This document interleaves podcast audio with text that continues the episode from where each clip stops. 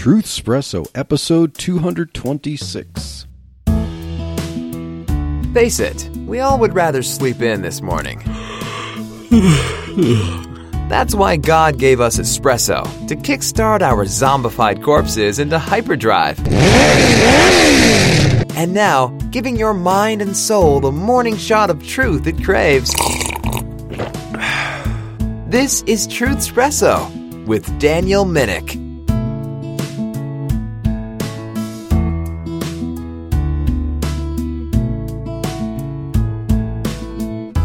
Hey there, friend, family, foe, lurker alike. This is your host, Daniel Minnick, along with my sweet and beautiful wife and co host, Chelsea, here with me to continue our series talking about revivals. And we are going to do part two of the first Great Awakening. So, the first revivals in the colonies. And before we get into that, we just want to bring a little bit of recent news from our home state of Colorado, talking about abortion battles. And so, sweetheart, you want to talk about that for a little bit? Sure. So, this last week was a little bit busy in our Colorado State House where there were three bills introduced. Unfortunately, all three of those bills were dismissed as far as advocating anything that would be beneficial for the pro life movement. So, one of the bills that was introduced was the bill entitled Concerning Abolishing Abortion in Colorado. This is House Bill 23 1119. And this bill was basically defining what the unborn is, and that the unborn is a person. And a person is considered to be human from the moment of fertilization until natural death and that under different laws, these persons, these humans, are to be protected. And if they're harmed and intentionally harmed, specifically, as this bill states, that there should be consequences for that. Just like we have murder of hmm. any other person, then there's a crime committed and then punishment follows. So they're trying to just say that any homicide, like a victim of homicide, is a human being that was alive at the time of the act. And they're clarifying that this includes an unborn child at every stage of development from fertilization until birth. And yes, so that one was shot down. Hmm. And so is that basically the end abortion now type of law there? Uh, yeah, yes. So had like Jeff Durbin support and stuff like that. Yeah. And I know similar bills like this one have been introduced in other states. oh, yeah. Georgia, Louisiana, maybe? I'm trying yeah. to remember. there were, I think when I was reading an article, there were up to 15 different states that were trying to get this type of bill introduced, which would be pretty amazing. So, another bill that was introduced was one entitled Concerning the Administration of a Painkiller to an Unborn Child Prior to an Abortion. This was House Bill 23 1097 this one is like barely pro life. Basically, it's the idea of like if you're going to abort, at least do it kind of in a merciful fashion, right? And right, yeah. so this one's really short, so I'll just read it to you very quick. So it says the bill requires a healthcare provider who performs an abortion of an unborn child who is 20 weeks gestational age or more to administer a painkiller for the child prior to the abortion. The bill makes exceptions to this requirement in specific circumstances. So, hmm. this isn't even if you would argue, like, oh, what if it's an emergency? Then do the doctors have to stop and try and quickly, under stress, administer pain medication to the baby? Well, this bill even gives provision for that circumstance. So it's basically just saying, okay, if there's time and there's adequate staffing, it's a doctor who doesn't think this will increase the risk to the mom by administering the pain medication, then they should be required to administer pain medication to a baby who's 20 weeks or further along. And this was shot down. Yeah. And mm-hmm. their main reason for shooting it down, too, was saying that this was an anti abortion bill. it's not introducing any limitation on abortion. It's basically like, okay, even pro abortion people will try to say, well, oh, yeah, the fetus doesn't feel pain until whatever week. So it's like, okay, well, then at least mercy kill, you know, and they even that's not acceptable. Yeah. Yeah. And like you said, that bill didn't even have anything to do with whether they can have an abortion or not. So it's not infringing on the abortion rights. Mm. It's just actually saying, okay, yeah, let's give them pain medication. I mean, we give people pain medications like local anesthetic if we do any type of incision on them, let alone ripping arms and legs off. Like, yeah. it's just, it's crazy. Okay. So the third bill which this one is definitely one of my I don't even know how to describe it. I guess areas of interest. I don't know, just like my heart oh, for oh, yes. this whole movement and so it was just disheartening to read what this bill is introducing, but I mean the bill is good, mm-hmm. but the response to this bill. So, this bill is entitled Concerning Creation of the Abortion Pill Reversal Information Act. This is House Bill 17 1086.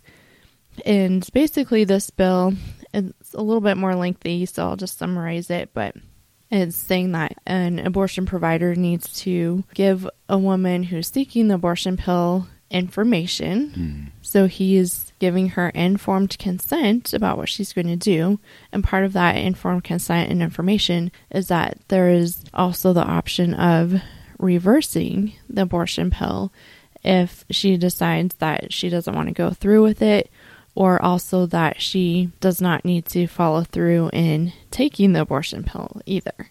And I mean, as a medical provider, that is ingrained in us like mm-hmm. from the very start of medical school is that you have to give informed consent. You have to explain the risks, the benefits, like mm-hmm. what all is going on before they agree to do something, to take a medication, to have a procedure done, any intervention like that. We have to give them that information. But all of a sudden, when it comes to the abortion pill or abortion procedures or um, birth control, different hot topics like this, all of a sudden we're not supposed to give them informed consent or give them all the information that they need to make that decision. And it's just so frustrating because that's not right. That's not how we mm. care for people by withholding information that could be beneficial or yeah. helpful. yeah. So the bill, yes, yeah, says that they have to give um, the informed consent that the Department of Public Health needs to have a statement on its website about the abortion pill reversal and how that's an option as well. And that the doctor has to allow 24 hours from the time that information is given until the lady is prescribed the abortion pill. So that way she has time to feel like she is making that informed decision. Because when you rush someone into the paperwork and all the information and making sure they understand and then hurry and sign the papers and take the pill, you don't know if they fully understood everything you just explained to them. So having that 24 hours helps them be able to absorb that information and feel like they are making that informed decision. So, of course, that one was shot down. And the main reason this was shot down was because Representative Lorena Garcia from Westminster said that this bill should not be approved because the American College of Obstetricians and Gynecologists agree that this is not based on science, the abortion pill reversal, and it does not meet clinical standards. Garcia argued that there needs to be facts presented in that the abortion pill reversal does not have good research, it doesn't have good data behind it to present as a fact to even be a part of the informed consent. And she further explains that informing people of practices in medicine that are unproven and dangerous is malpractice. It's coercion, it's dangerous, and simply put, it's a farce. that was a direct quote from her. And basically, she was accusing this bill of gaslighting and lying to people to push an agenda.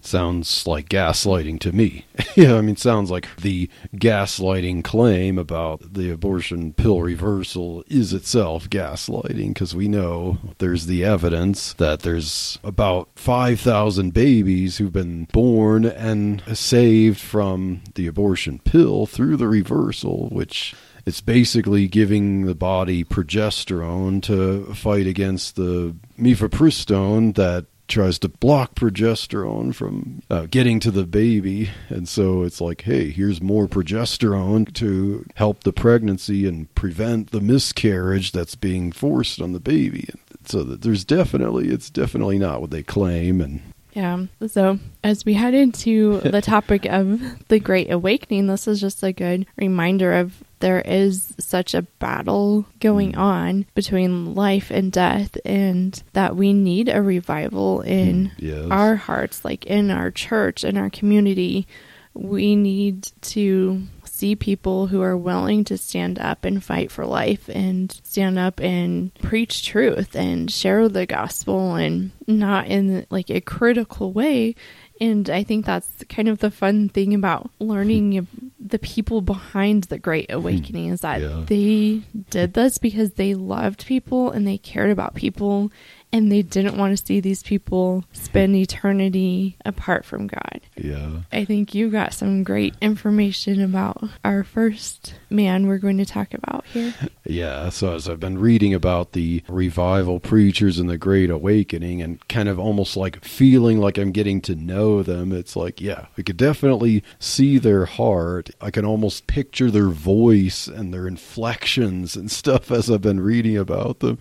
But if you've listened to the last episode, if you haven't, recommend that you do so you get the background because we gave some of why a revival was necessary in the early colonies about a hundred years after the first churches were founded there and covenanted together. So we saw that what was as the original pilgrims started having children, and those children starting having children, and the structures of the congregational churches there, the covenants that they had, and their understanding of covenant theology resulted in questions about how do we regard the children of regenerate people, people that we thought were regenerate and their children who grow up, but they never, you know, make a profession of faith. They're not evaluated as regenerate, and they had infant baptism there. And so you baptize the children of covenant members, but then what about children who grow up and then they have children, and we don't know if these second generation children are covenant members? Can you rightly baptize their children?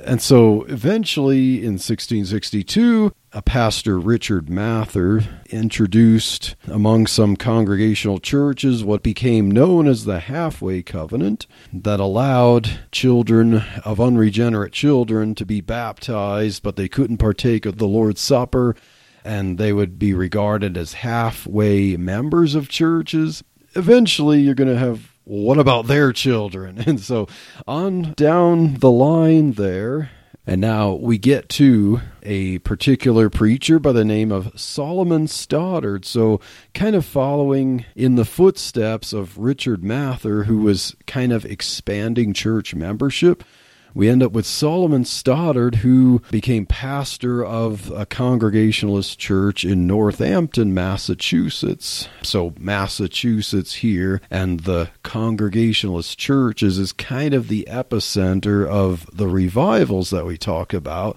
Pastor Solomon Stoddard fully embraced the halfway covenant because he saw the dead religion and he was looking for a solution and he saw that the halfway covenant would kind of bring more people into the church to recognize okay we can have them in the church. We can regard some people as somewhat members so we can continue to grow the church and not have people as church attendance and officially recognized church membership was dwindling. This was considered a solution by some congregationalist churches now, although this halfway covenant would prove to be kind of detrimental to the churches, it doesn't mean that the advocates of the halfway covenant themselves were not good people. so Solomon Stoddard himself was kind of a proto revivalist here. He was definitely not a liberal and like some of the Great Awakening people, he would preach on hell. He would preach on the need for regeneration. He would preach for people to wake up from their slumber. He was a fire and brimstone preacher. He preached against getting drunk and various vices. But Solomon Stoddard would take the halfway covenant and expand it even more to the point where basically church membership was just open to anyone. Like you can be recognized as a member of the church if you're just a normal person in the community. If you're not committing crimes and stuff, you just demonstrate, hey, he looks like a nice guy, so he can be a member. And Stoddard's idea, because it was kind of reviving some of the Anglican ideas that came from England, where these pilgrims came from, and they kind of pushed away with their Congregationalist polity they're kind of more halfway Presbyterian type of understanding of the ordinances and church membership, but Stoddard was trying to introduce an evangelical flavor, but kind of bringing back the somewhat sacramentalism of the Anglican Church. So greatly expand church membership, let everyone come into the church and be considered a member. And he thought that taking the sacraments, or rather the ordinances of baptism and the Lord's Supper, he thought that they could evangelize people. So if we don't know if someone's regenerate, just preach on what baptism is about and let them get baptized and let them partake of the Lord's Supper. And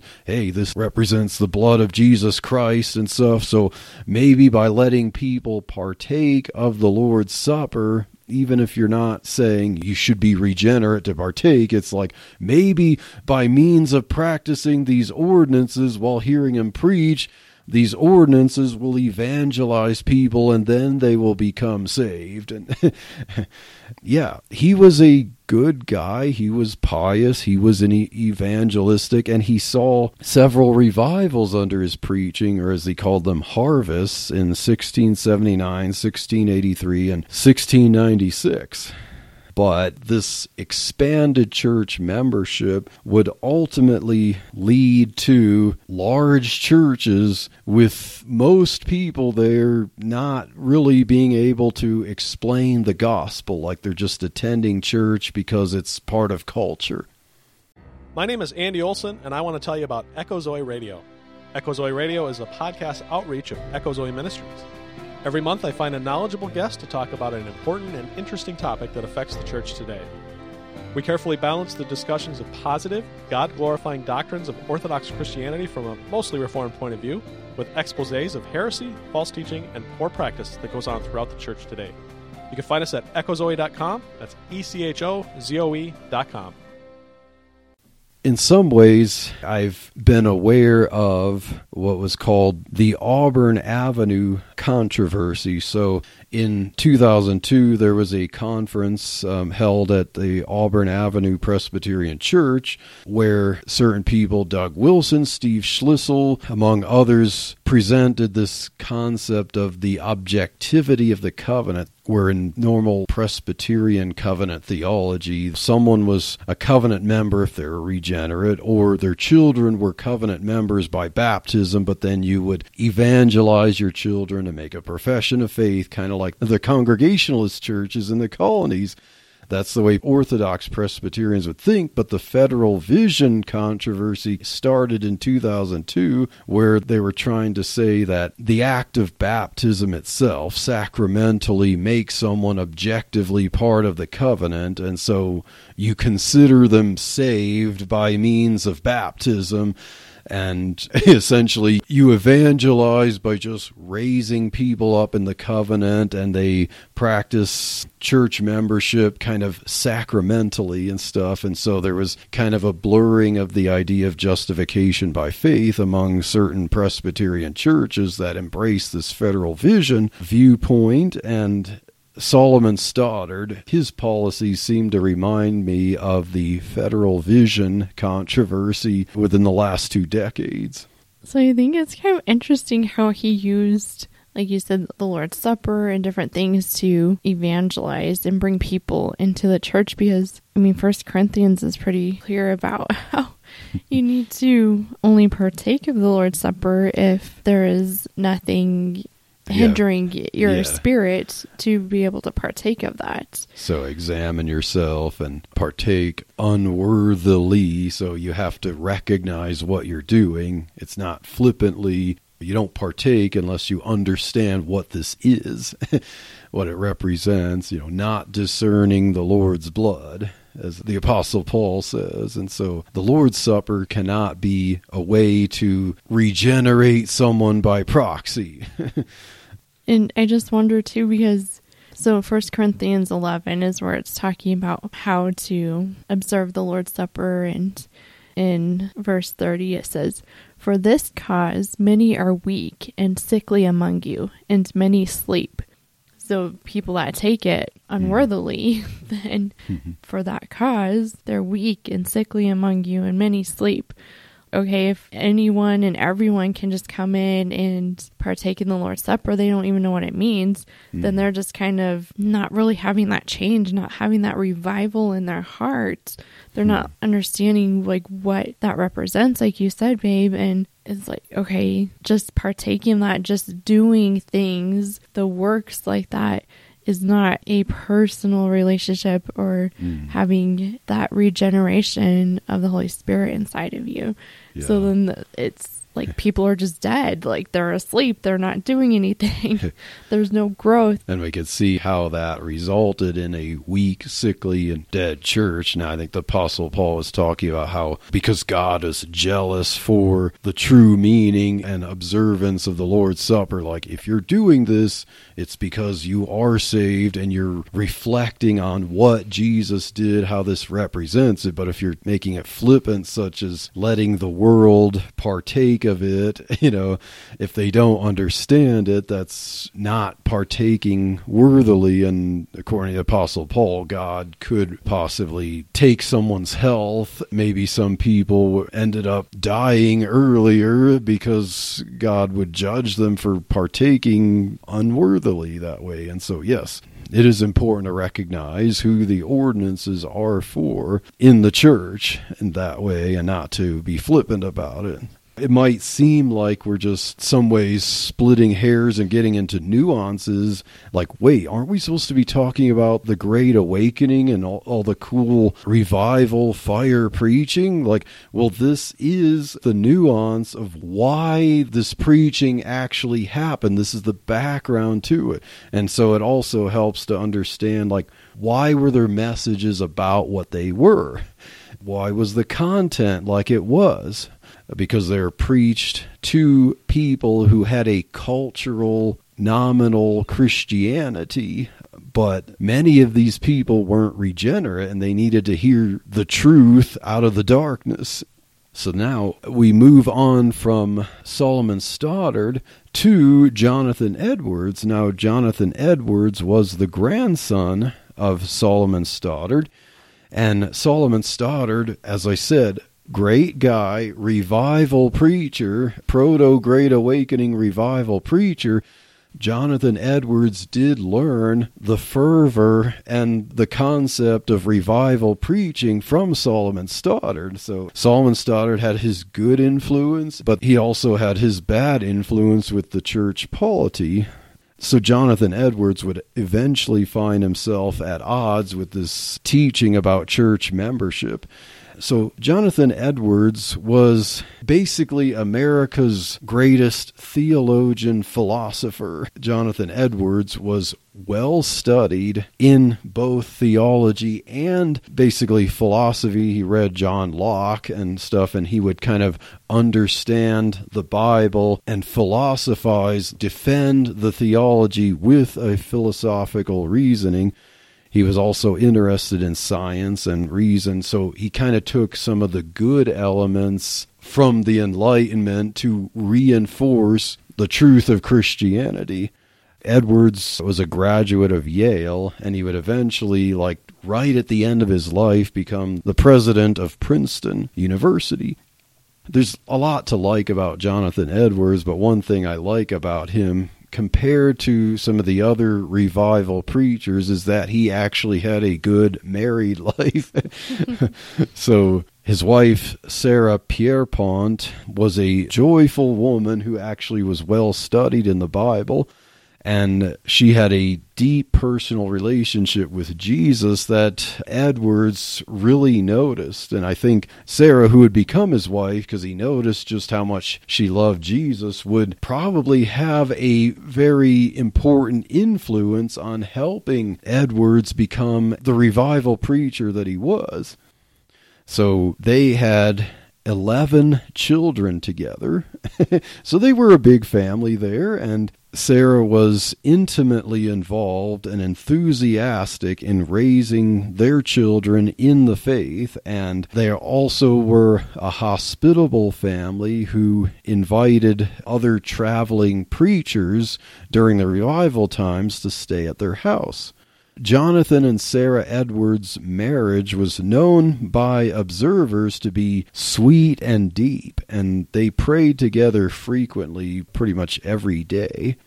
Jonathan Edwards is known mostly for a particular sermon that we'll get to, but his influential revival preaching started in 1731 with the message that he didn't have a title for it at the time, but then he eventually titled it later God Glorified in the Work of Redemption by the greatness of man's dependence upon him in the whole of it. That's quite the title, but Jonathan Edwards was a staunch defender of the sovereignty of God and how God redeems people from themselves. So basically, God gets the sole credit in salvation, and so we are utterly dependent on God saving us, regenerating our hearts from our sinful condition. So now, we get to 1727. Edwards became a minister at the Northampton Church. So Solomon Stoddard, who was the pastor there, pastored for about 60 years. And Stoddard appointed Edwards, his grandson, basically to be a co pastor there. But two years later, Stoddard finally passed away in 1729 Edwards assuming the pulpit as the sole pastor himself for the next two years. He wasn't very memorable at the time, but he was learning in those two years how to basically practice the revival type preaching that he had learned from his grandfather. As Edwards became the pastor of Northampton, this paved the way for him to evaluate eventually how the halfway covenant and liberalizing church membership was actually leading to the dead religion that Stoddard called what he observed as the problem in the churches at the time Edwards would realize that the halfway covenant was kind of exacerbating that dead religion there. So by this time that Edwards assumed the pulpit, there were over 600 members, so this would be considered a mega church. Now, in 1733, so a few years later, and after Edwards' sermon, God Glorified in the Work of Redemption, he started preaching some revival type sermons, and revival was breaking out in Northampton with hundreds of young people being converted and joining the church because there were actually many more members of the church when Edwards started that were considered or in no way known to be regenerate like many more than the handful that could say, Yeah, I'm regenerate. I can confess the faith. I'm a fully covenanted member. Edwards started preaching revival type sermons, and one of them was called The Justice of God and the Damnation of Sinners.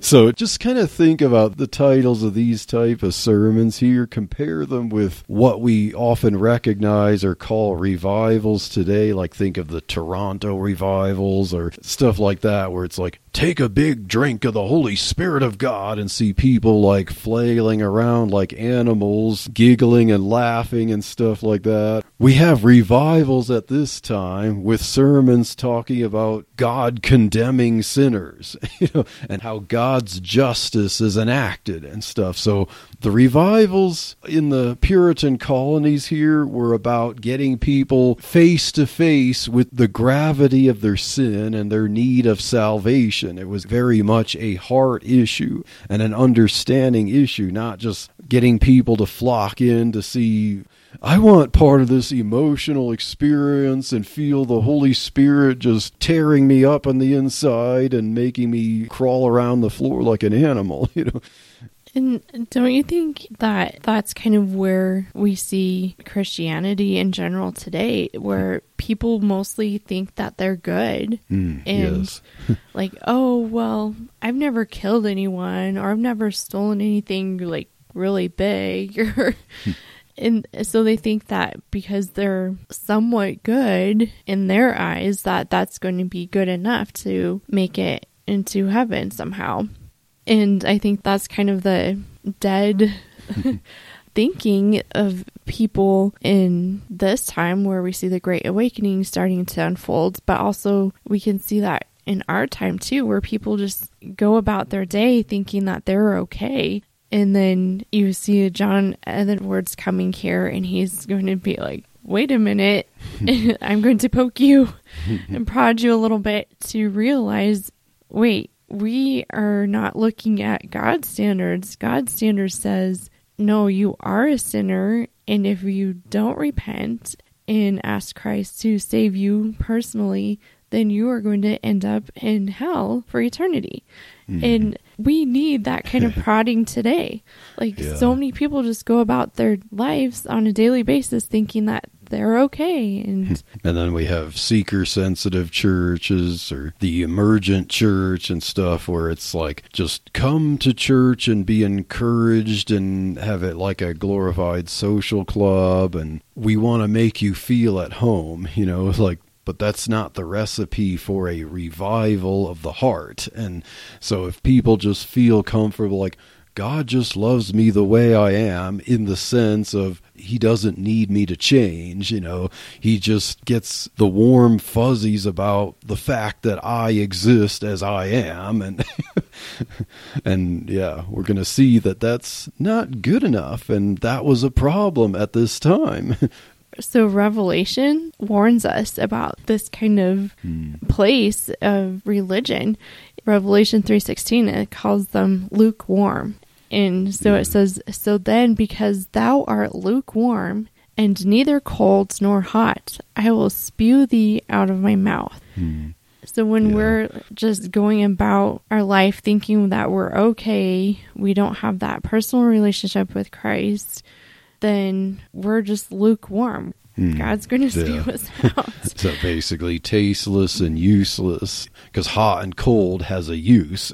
You can't shower with or drink lukewarm water, you know. So, yeah, I would say that definitely the people at this time were lukewarm because they didn't take church seriously. Church didn't take them seriously, and thinking that they're good just because they're going about their life and seeking wealth. There's a lot of problems with drinking at this time, too, and drunkenness. So, yes, like we see today, and a lot of churches with lukewarm people. And so, yeah, we can see that we're in need of a revival, just like the 18th century colonies were in need of a revival.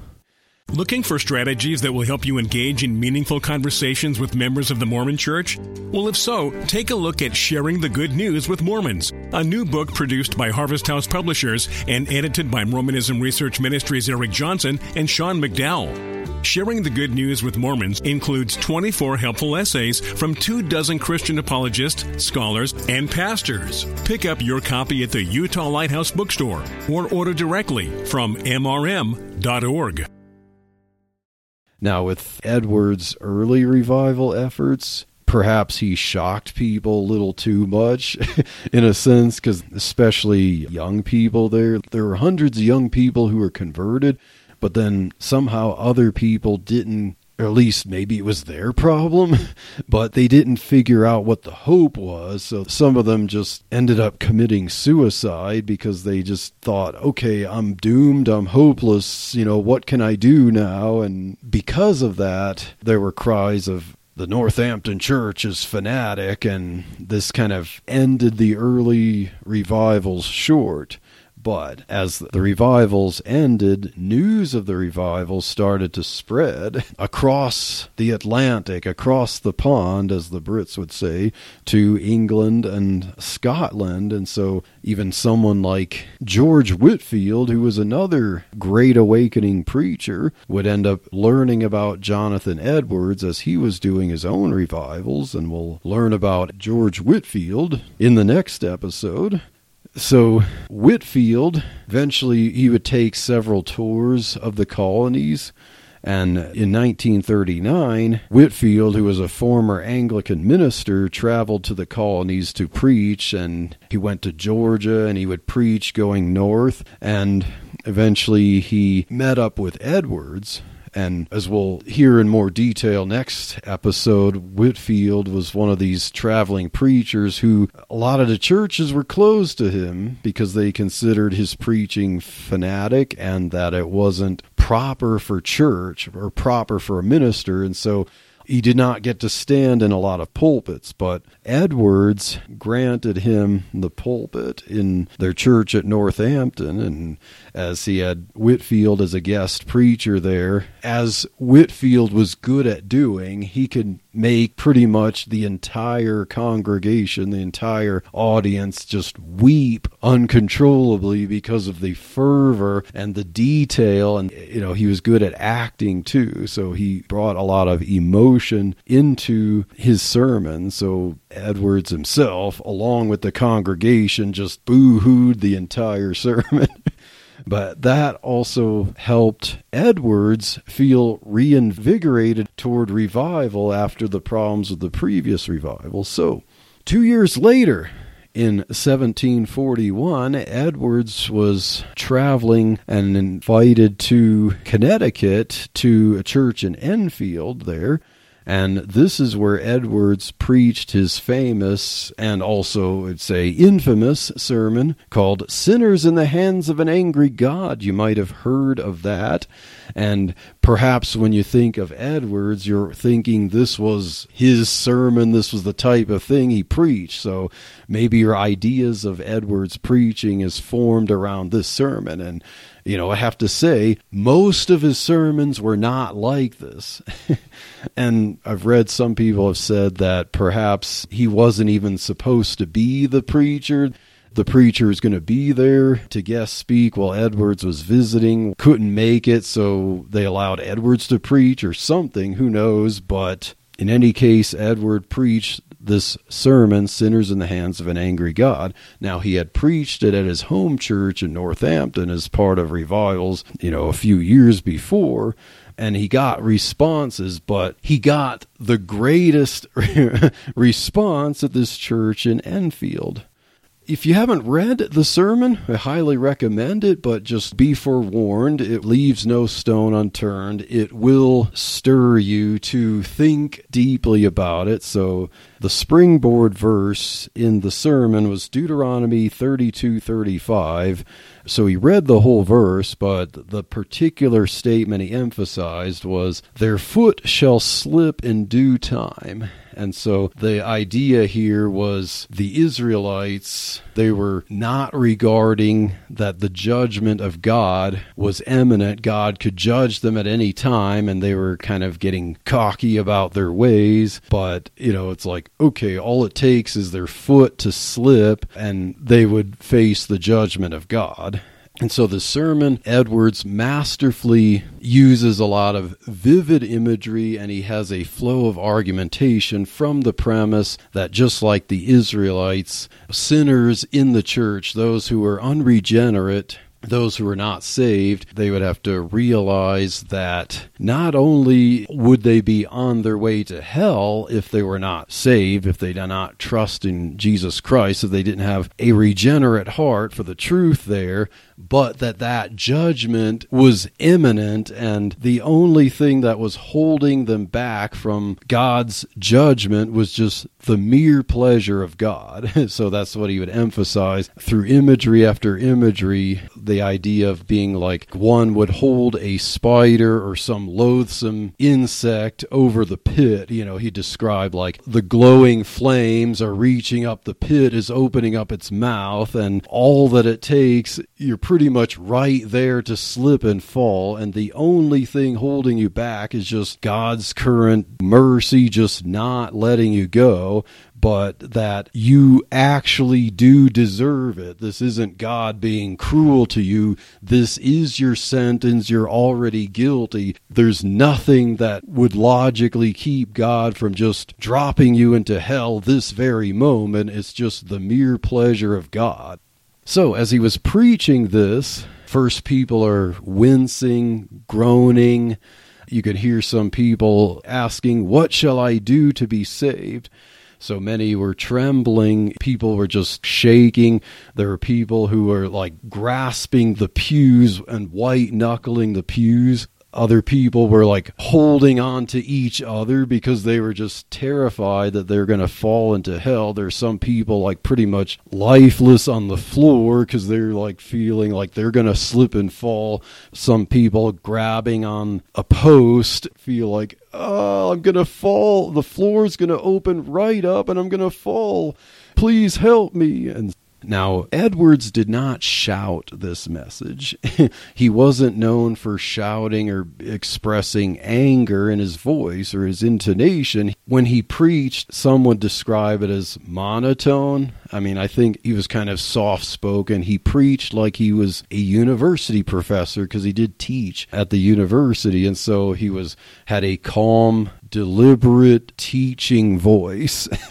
and he had eye trouble, so most of the time he has his face in the sermon as he's teaching it out, but God really used the very detailed, clear message of this to just rock bring people to their knees here and he could not even finish the sermon because of the desperation of the people there not to go to hell. And so he had to cut the sermon short. And you know at one point i think i heard that you know he basically looked up and he saw the reactions of the people there. And you know tears were running down his face. And then he told the ministers there at the church, you know, to go kind of like we do at counseling at church today. The ministers would go out to the people there and counsel them and they counseled these people and they got them to feel calm so people got saved people criticize Edwards for this sermon and say, oh, this is just scare tactics. But the people got saved and they were calmed. you know, just think of hearing this imagery about slipping into hell, but after they were counseled, they were at peace. So they knew they were saved. This was real revival, the real work of the Holy Spirit to lead people to a saving understanding of Jesus Christ, and then they became fervent disciples of Jesus. Edwards definitely was one of the greatest Great Awakening revivalist preachers there, but that doesn't mean that everyone loved him from that point onward, because as we said, the halfway covenant Stoddardism in church polity would actually come back to bite him later on.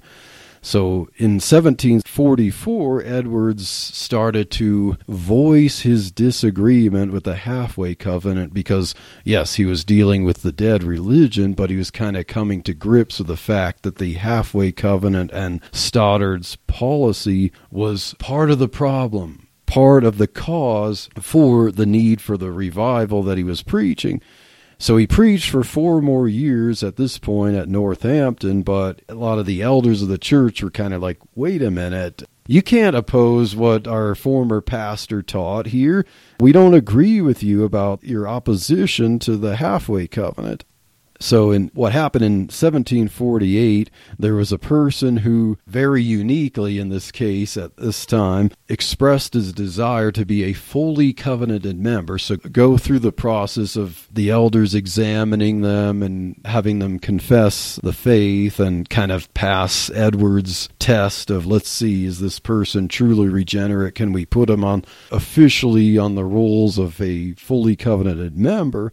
But the church didn't really like this, and they ended up voting Edwards out of his position as pastor there. So in the 1750s, Edwards then moved to Virginia and started preaching to Native Americans. And he noticed and he argued that the colonialists were exploiting Native Americans for their own gain. So there's another plus on the revival preachers and their understanding of liberty.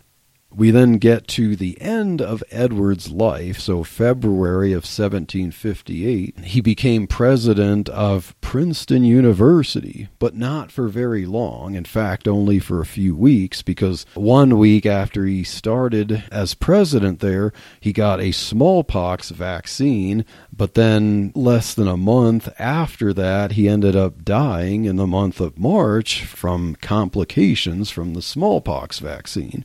So Edward's life was kind of cut short there. He died at age 54.